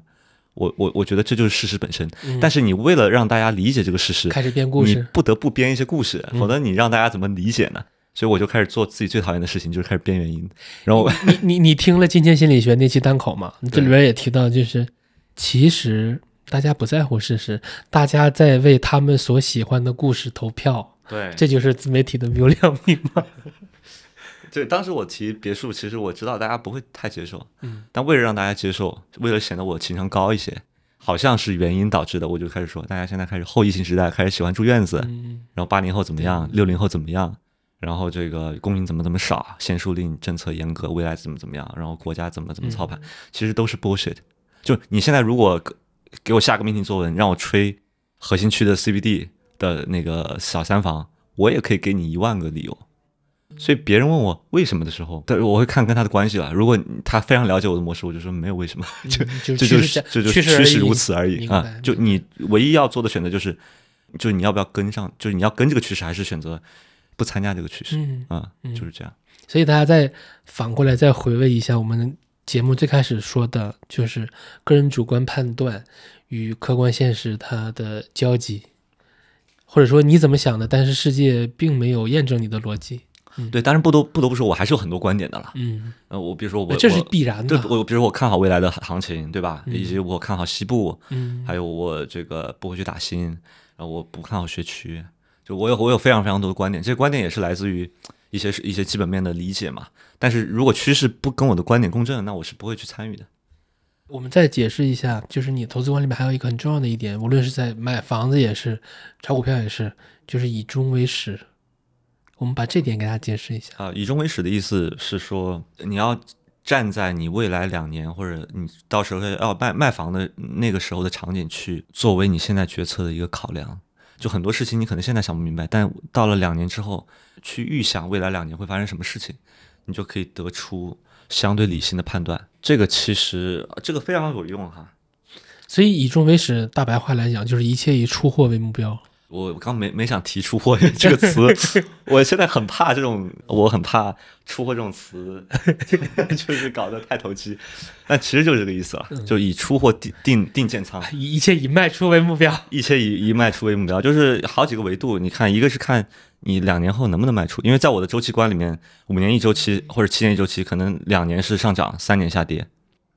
对吧？它是它是不可能永远上涨的，它一定是有一个周期波动。那如果我只吃那个废的行情或者热和废的行情，那可能一年到两年就走完了。那第一个你要考虑的就是限售规规则允不允许你这样做，对吧？嗯啊，就是你能不能，你有没有能力两年后卖出？啊，规则允不允许？这也是你坚决不打新的一个原因，对吗？对，很多城市打新就动不动就五年、五年、七年。那对于我来讲，五年你必然要经历下行。我不管你，呃，现在多风光或者未来怎么怎么样，那你你上行下行，你整个周期你跑不掉的。所以你不打新，并不是说对那个房子它价格虚高或者品质的否定，只是因为五年之内你卖不掉，这是一个很重要的原因。OK，但那个房子本身也不是什么，打新的那个品质也不是很好了，最近。对，这是第一点。嗯，呃，一旦你五年出不了货，你的收益率就大幅熨平了。你可能两年涨百分之，随便说，两年涨个百分之五十，你每年年化是百分之二十五，你再掉丢掉税可能百分之二十以上。嗯，呃，但是如果你是五年从百分之五十还跌到百分之四十，我不说跌太多，就跌百分之十，你五年百分之四十的收益，也就是年化百分之八。嗯，所以就就完全不是一个啊，就在我周期观里面，我是坚决不做这个超过五年。明白。我可能会做五年，只要你趋势没走坏。那是最好的，但是你要给我两年能卖出的权利，明白啊？这第一点。第二点就是你要想两年之后你的你的对手盘有多少，就你的对手盘有好几好几种东西。第一个是政府在卖地，他卖地，呃呃，你要考虑未来限价政策，他是卖地是会出地王促进你，还是他会这个卖限价会去伤害你？还有就是你现在是作为新房的买家或或者二手房，那未来两年后新的楼盘有多少？其实这是一个公开的信息，因为新盘是来自于供地嘛，就是土拍之后它就会盖成新房，通过半年开盘、一年开盘，然后再续销一年。其实两年后的那个新盘的量，你大概是可以估计的，而且很多政府出让报告也会有，它会有一些预公告信息和一些你出让的条件，你在卫星图也能看到哪些地是已经平整待出让的，所以你可以预测未来两年大概有多少新盘，在你想卖你的二手房的时候，有多少新盘会跟你分流，嗯，形成竞品关系。第三个就是解禁的盘，比如说现在你在链家上看只有五百套房源，可能过了两年有三个盘因为限售的原因解禁了，那它又会新多多出很多筹码，这也是你要考虑的。挂牌房源会爆出来。对对，解禁盘。第四个就套牢盘，就如果你当前所在的这个区域有很多呃很多已经在承担亏损的业主，那未来一旦你预期的行情启动，他们这些套牢盘会不会？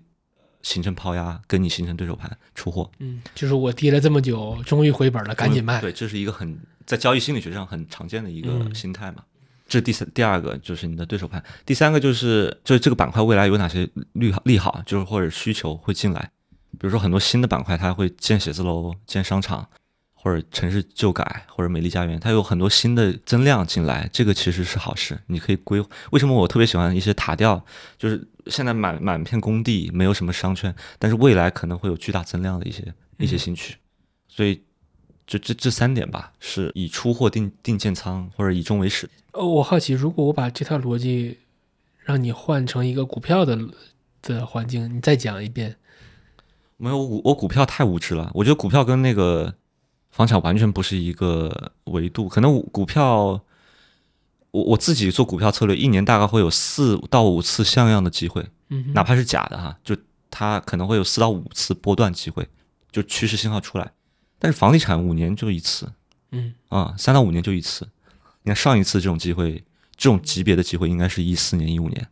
然后类似的可能一九、二零，就是大概三到五年一次。所以股票的那个波动太快了。我我也认识一些游资朋友啊，他们也会去分析，就这里面持仓私募基金怎么想。一旦这个超涨，比如说一些龙头股，它那个暴力上涨之后，私募通过那个回归分析，肯定会把它卖掉。或者通过它它那个什么市值高出它的持仓量的百分之多少，它一定要卖掉，它是被迫要卖掉。然后游资会怎么想？散户会怎么想？然后之前套上方套牢盘会怎么想？他们也会分析这个。嗯它其实最后都会转化成技术形态，呃，它最后都是算法的语言，所以它基本逻辑是这样的。嗯，然后接下来我们聊点什么你？我觉得你特别关心的一个就是最近的一些新风格，嗯，一些新故事吧。就是我通过这个趋势看到了一些什么正在发生的事实，我可以跟大家汇报一下，就简单说一下哈。就什么叫细节处都是意外呢？就是这一轮的那个很多新风格，就远超我自己的想象了。我觉得比我想的最夸张的行情还要夸张。举个举举例举说说举。几个例子哈，就我们都知道，我们上次其实聊过嘛。现在大家主流的共识是什么？小换大，老换新，郊区去核心区，就嗯可能我们以为这样是对的，但实际上趋势是刚好相反的啊，很很有意思。我刚刚说别墅，其实现在已经像模像样的走出来了。嗯，就你去看各地的，如果你用小程序看各个别墅区板块，它的趋势强度都很高。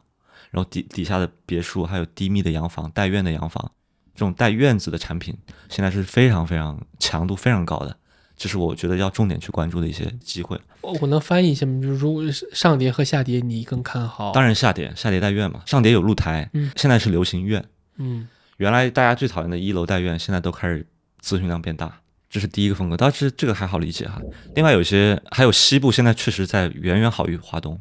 华东这一轮是杀的最猛的，就是我们熟悉的这个南京、苏州、杭州、上海，甚至上海，上海是华东总龙头嘛，嗯上海都开始进入冻的状态。嗯但是西部今年我我年初看的那些盘，基本上都没有没有怎么下跌，甚至有一些还在涨。就整个西部，尤其是不论是大城市还是小城市，成都、西安、银川、乌鲁木齐，还有底下的一些很奇葩的一些什么绵阳、汉中、宜宾，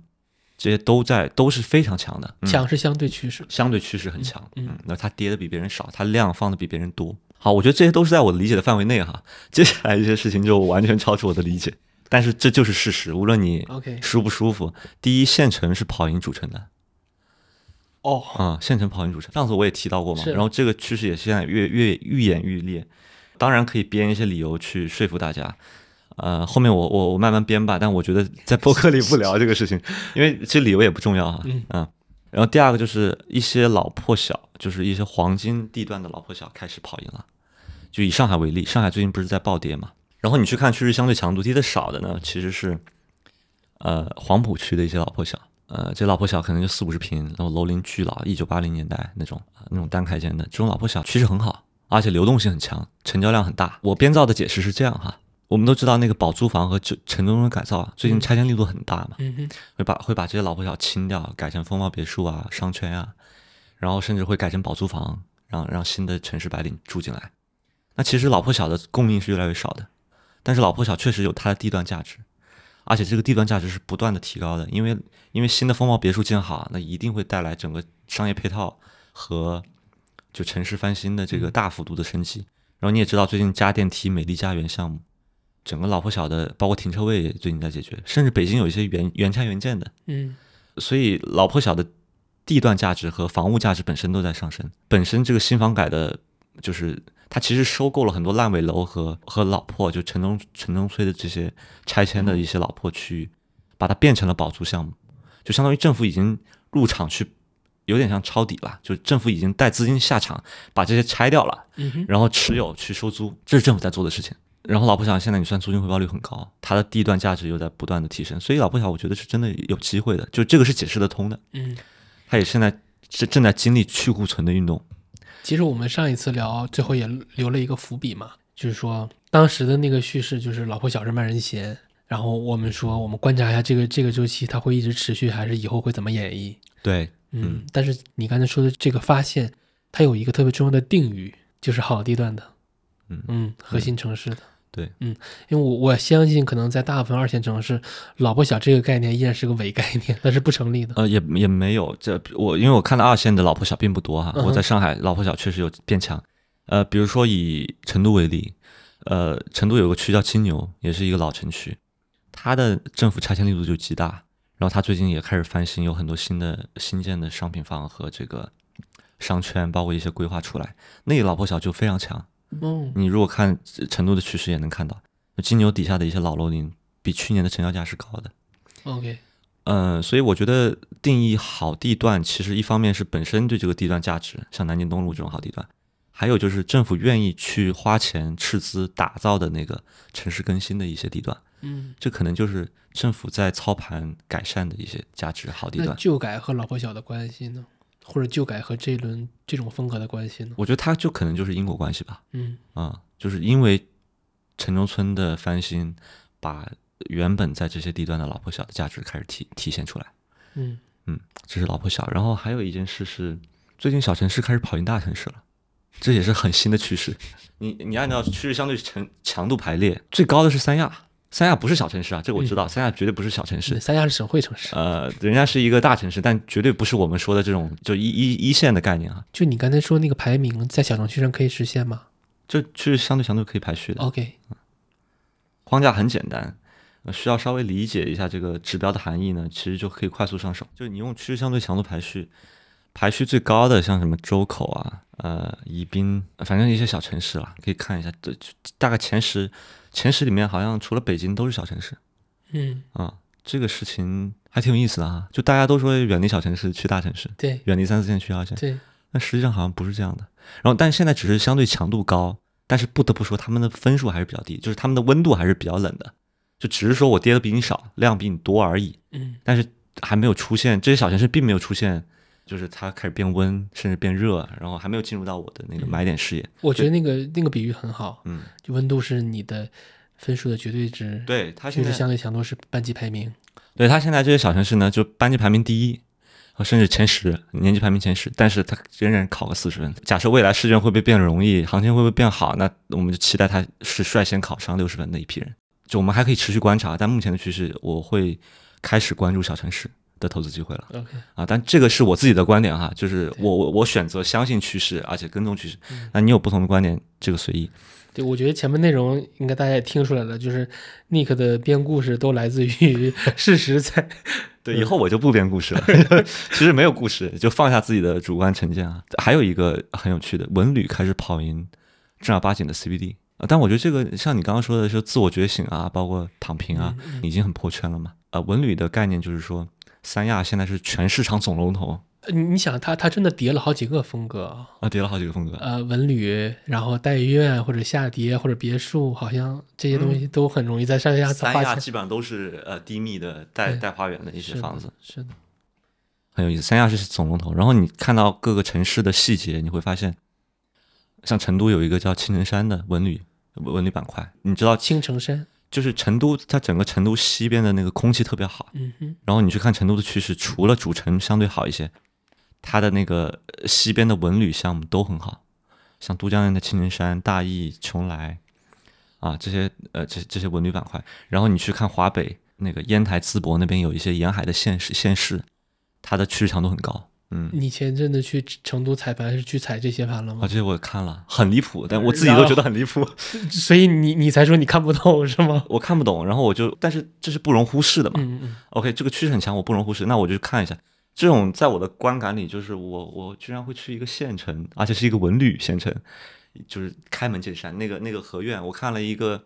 就是只有一层的合院，一百二十平不到，然后呃套三有两个卫生间，可以满足呃一个一个家庭的概念去居住。然后呃整个小区的密度大概就是零点四的容积率，然后每一个院子都有大概一百到两百平。开门你就能感受那个新鲜的空气，还有那个青城山就是一个轮廓线，就原来是大家喜欢天际线嘛，就你打开那个青城山的那个轮廓线出来，哇，那个确实感觉很好。没什么人。就是那个小区倒是还还是自住率还是 OK 的，就是每每年都会有呃三四个月，甚至有些人就常住。这种房子的供应蛮少的，你看趋势，其实成交量在不断的放大，成交价也在稳定的抬升。哎，我好奇啊，你踩盘你是自己过去逛，还是比如说拉个中介伪装一下买房客让他陪你逛？当然，拉个中介带你逛嘛，他会跟你讲市场嘛。当然，但是选中介也很重要哈。对对，我就觉得我疯了。就之前的我，就是前年的我，可能觉得现在我疯了。嗯但是 OK，这种趋势我必须要去理解，不理解怎么去参与交易呢？不理解怎么去编故事，让自己说服自己买。这编故事不仅是为了读者了，我觉得你不理解，是不是你感受到了巨大的不舒服？哎，就我觉得这很新鲜。我带入你，我会感觉这他妈能买吗？对我，我第一反应就是这太离谱了，你知道吗？这嗯太离谱了。因为我们过去一直觉得 OK 要地段嘛，CBD 啊，嗯要产业，要要要教育，要要人口，对吧？然后现在完全不是这样的。我不知道这个演绎它会发散到什么程度，嗯那有可能这就是虚晃一枪，它没有到热，结果又下来，CBD 未来又好，这是有可能的。所以我要等一个买点。对，就是它现在并没有进入那个我的那个温，就是温热的那个我买点。再问一下，嗯，这个风格的特点可以外推吗？就是其他城市也也它就是我说这些风格之所以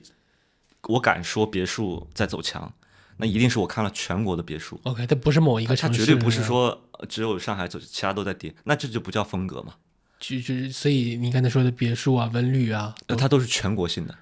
啊，我再举个例子，那个华东湖州有一个文旅线叫安吉县，你应该应该蛮出名的，嗯哼，是一个网红的文文旅线。呃，安吉县是湖州的最强的趋势嗯啊。然后我也去看了，那个有个叫绿城桃花源的项目，就是一切都很美好。就这个理由我能编得下去，就是我我觉得是有道理的，就是我愿意去那儿住。呃我再问，呃，比如说我去安吉了，看哪个盘也是小程序告诉你的，嗯，当然可你可以通过小程序告诉你，因为你可以通过城市到行政区到板块到小区，你可以看到所有小区。嗯你刚刚说是局部小区，其实是所有的。嗯我把所有二手房全部穷尽的放在这里面了。但是对于成交量，因为大部分小区成交量很低的，很不活跃，所以我会通过标灰的方式把这个小区淡掉。因为就是说，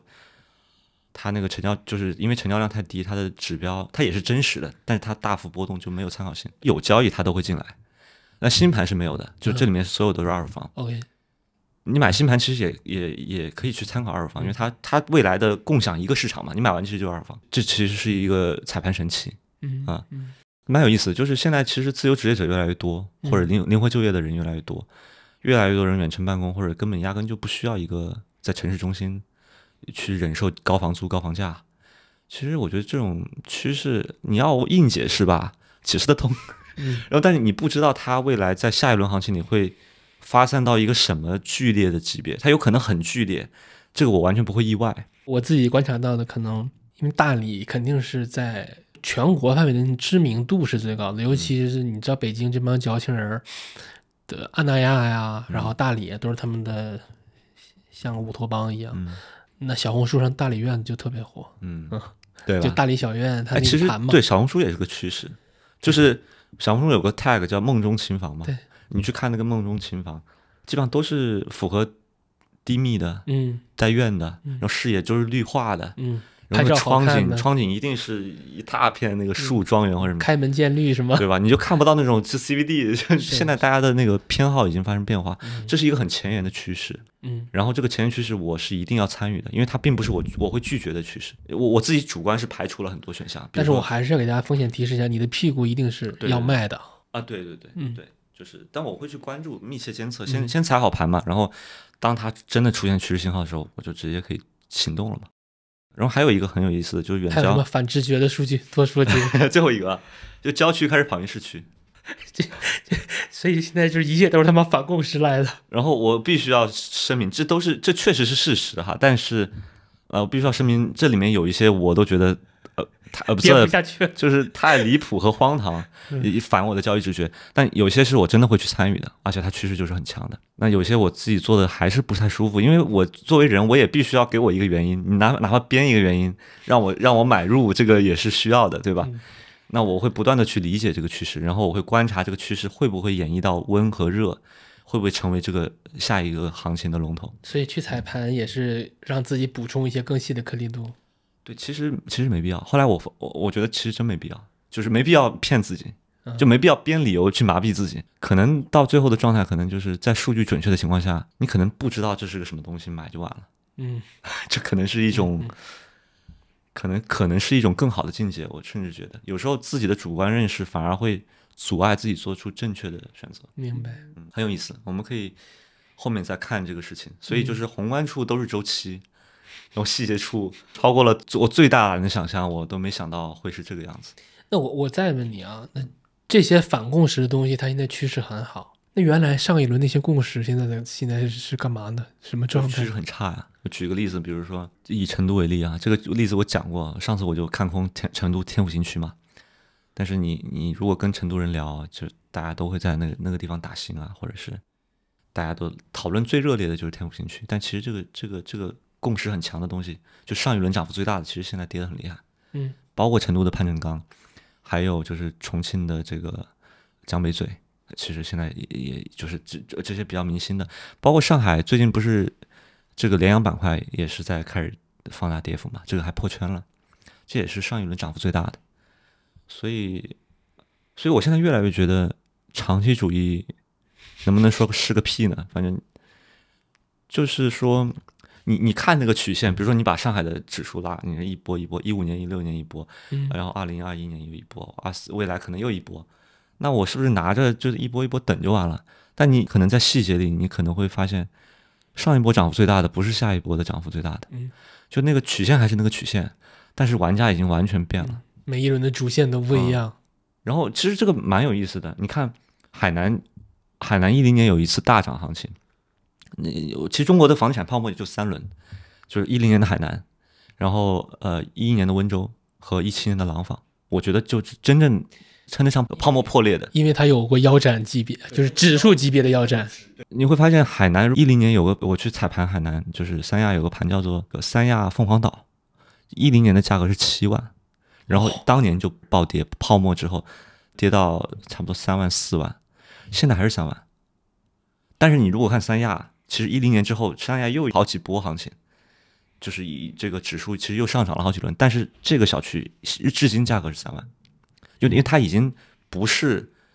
下一轮行情的那个龙头啊，它已经跟不上下一轮的新故事了。嗯，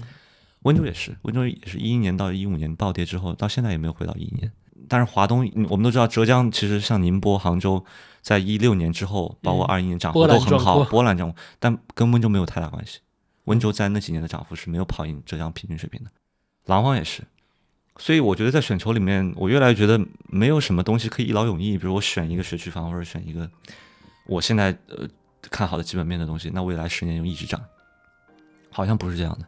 好像这里面的所有的庄家也好，玩家也好，套牢盘也好，它都不断的在宣扬一种新的故事、新的主线。我觉得股市也是这样的，每一轮都不一样。就你不可能拿着一个东西说我 OK 百年化百分之二十，未来一直走。嗯，它就是说这一轮你跟上了，下一轮对不好意思换了，我们换了玩法。就像二线就是很多老城市政府都搬了，哦不好意思，你是你原来老城的头头牌最好的那个，比如欧洲风格的一个神盘，不好意思，我深圳市政府换了，我换换换新区了，我不发展这儿了，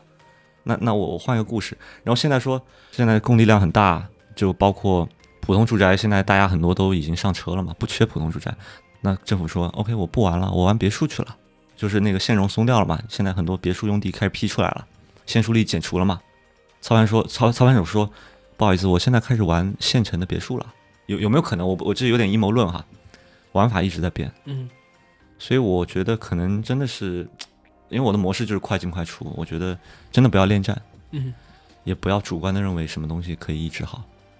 嗯，